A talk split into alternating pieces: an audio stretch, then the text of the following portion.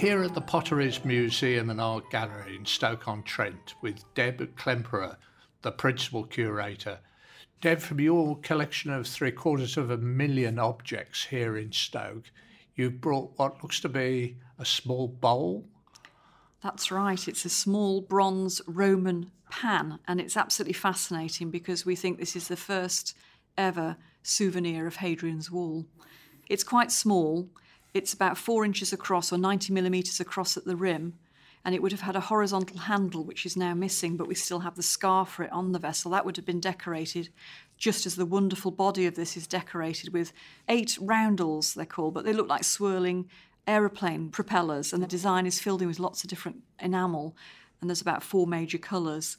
But more exciting than that is just below the rim, there is an inscription all the way around in Latin. There's no full stops, no punctuation, so it's hard to know where the inscription starts. But I'm going to start with the first name of one of the forts. So it says Mais, Cogabata, Uxelodunum, Cammoglanna, Rigore Vali, Aeli Draconis. So what we have here are the names of the four westernmost forts on Hadrian's Wall, which are Bowness on Solway, Drumburgh, Stanwix, and Castlesteads. And then the rest of the inscription is up for all sorts of interpretation, but it looks as though it's saying, in the line of the Aelian wall of, that word's left out, Draco. So it's either made by Draco or it was made for someone called Draco. And the Aelian wall is Hadrian's wall? We think so, and it's the first ever time on a small object that Hadrian's Wall is named from its time when it was actually active as a defence against the Pictish invaders. And are there similar items anywhere else in the Roman world? There are two of these ornate ladles, because that's really what they are. They would have had horizontal handles and a base. This is missing both of those. There are two others. One's called the Rudge Cup, and it was found in Wiltshire. And the other was found at Amiens in France. They have inscriptions below the rim, and instead of the beautiful swirling propeller like patterns we have here, they have a simplistic sort of representation in enamel of Hadrian's Wall, we think. The difference being that they are all cast in one, whereas this has been cast without the inscription, and the inscription has been put on afterwards. So we think this is the first one. And maybe people thought, wow, we're onto a winner here we can produce and sell these souvenirs of Hadrian's Wall. And the likely place it was made was Stanwix, which is one of the westernmost forts, which is a, a suburb of modern Carlisle. And were tourist items like this common in Roman times? We don't know. And the interesting thing is the survival. So I've just said to you it's a tourist souvenir, and they thought they were onto a winner and they made them. Then why are only three survive? Well, I presume the others got melted down. And none of these artifacts are found anywhere near the wall, which helps you think that they were acquired by people who then moved away or they were sent away as gifts. What was Staffordshire like in Roman times? Well, this area of Staffordshire, or this part of the northwest Midlands, was a frontier zone. Typically, the south and east of the county has Roman remains of various sorts and clear lines of roads and settlements and villas and towns. And then the north and west is seen as having less information, less to offer. Partly that's to do with the geology. It's harder to pick up information archaeologically or from air photographs on heavy clays and so on, but also it represents this frontier zone. A frontier between where and where? Because I've always assumed that Hadrian's Wall was the frontier. Well, Hadrian's Wall was constructed in the early part of the second century, but as the Romans invaded Britain, there were some areas that they found easier to take over or cooperate with, partly because they'd already been in touch with Iron Age tribes in the east and southeast and there'd been trade exchange and so on. As they got further into the country, and they advanced really quickly, because although I've said this was a frontier, there was a Roman kiln in Stoke on Trent just after the conquest, before 50 AD. But this area was seen as an area where you would extract all the goods you needed to support the military further north and west. So we think lead was produced here and various other goods as they expanded further north and up to Scotland. In effect, this is a military zone, whereas south and east you've got genteel lifestyle. So, would Draco, if he was the owner, would he have ever seen Hadrian's Wall? I like to think so. I like to think that this was his retirement present, and that this was a Roman soldier and his mates clubbed together and had this engraved for him. And the person who made this pan thought, that's a damn good idea. I'm going to do this as a souvenir forever onwards.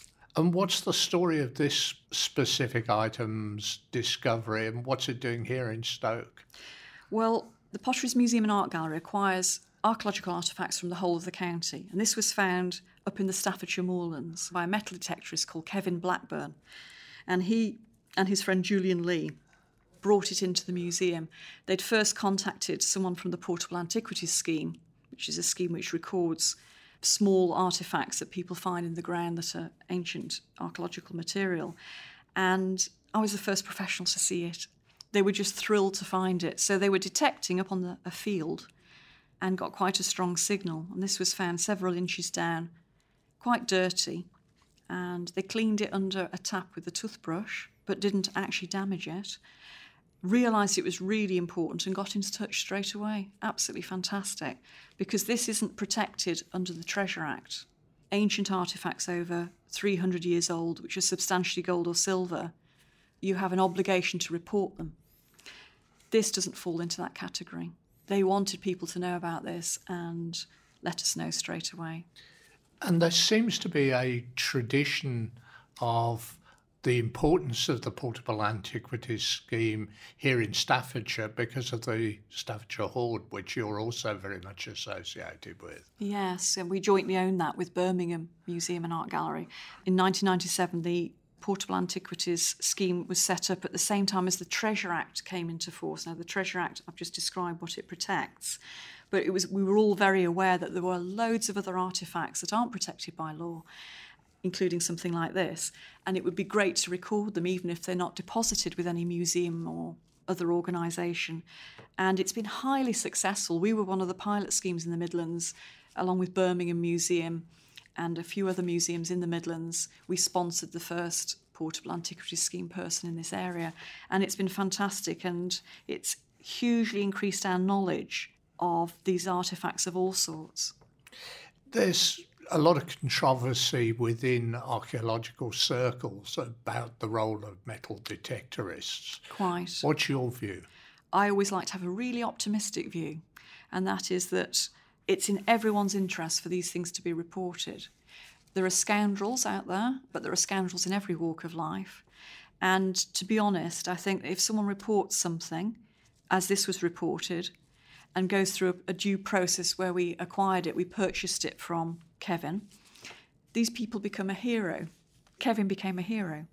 I've known of instances in the past in other parts of the country where people did spirit away a find and they ended up being prosecuted and so on. But actually, to cut a long story short, they would have been better recognised and gained more finance by going through due process and channels. So I believe that it's really interesting to work with metal detectors and see what they're coming up with. They often have specialist interest in what they're looking for, and they're very enthusiastic, and it's good for the history of the area. And as the county museum, that must be particularly important to the Potteries Museum and Art Gallery. Absolutely. Before 1997, you had the law of treasure trove, where you had to go to an inquest with people sitting as a jury and decide whether that person in antiquity had intended to place that thing in the ground or had lost it accidentally, and whether there were any living heirs. So you went through this whole crazy process with something that was 2,000 years old to try and decide if there was any living heir that this piece belonged to. The law was simplified. People came forward more often with their finds and reported them. And we've acquired quite a number of treasure artefacts through the years and other non precious metal artefacts through this process. It's been very, very interesting. It isn't just the goodies, it gives you the personal and intimate pieces that people accidentally lost through their lives that you don't get on a big archaeological dig. You might get all their pottery and their house structures and so on, but you won't find their ring or their precious item unless you discover graves. So, with your experience and with your background, what would be your one key message to metal detectorists listening to this program? Be aware of the Treasure Act, be aware of the Portable Antiquities Scheme, and report your finds, and they will receive really good attention. And Deb, I think this particular item that you've just described is a very, very good example of that. Absolutely, because Kevin and Julian took me and Ralph Jackson from the British Museum to the find spot, to the site. They found other finds in the same place, and it does seem that this might have been a ritual site. Now, I use that word carefully because everyone laughs about archaeologists and says when they use the word ritual, it means they don't know what the site's about. But this site has a number of finds on it which date from the late Iron Age, so from about 0 AD, right up to Saxon times. For instance, Kevin has found up to 12 Roman brooches called fibulae. None of them are broken, because usually if they're lost, the pin's broken, and they all seem aligned in the same way. And because he took us to the site and revealed where he'd actually found it, we could see what the lie of the land was like. And so this amazing ridge above the river Manifold, which at that point, most of the year, flows underneath the bed of the river. You can't see the river. So, was this a site where people were asking the river to flow? Please let us have life giving water come back. It's fascinating to have that information. So, we wouldn't have known about this site at all without metal detectorists. Deb, thanks very much indeed.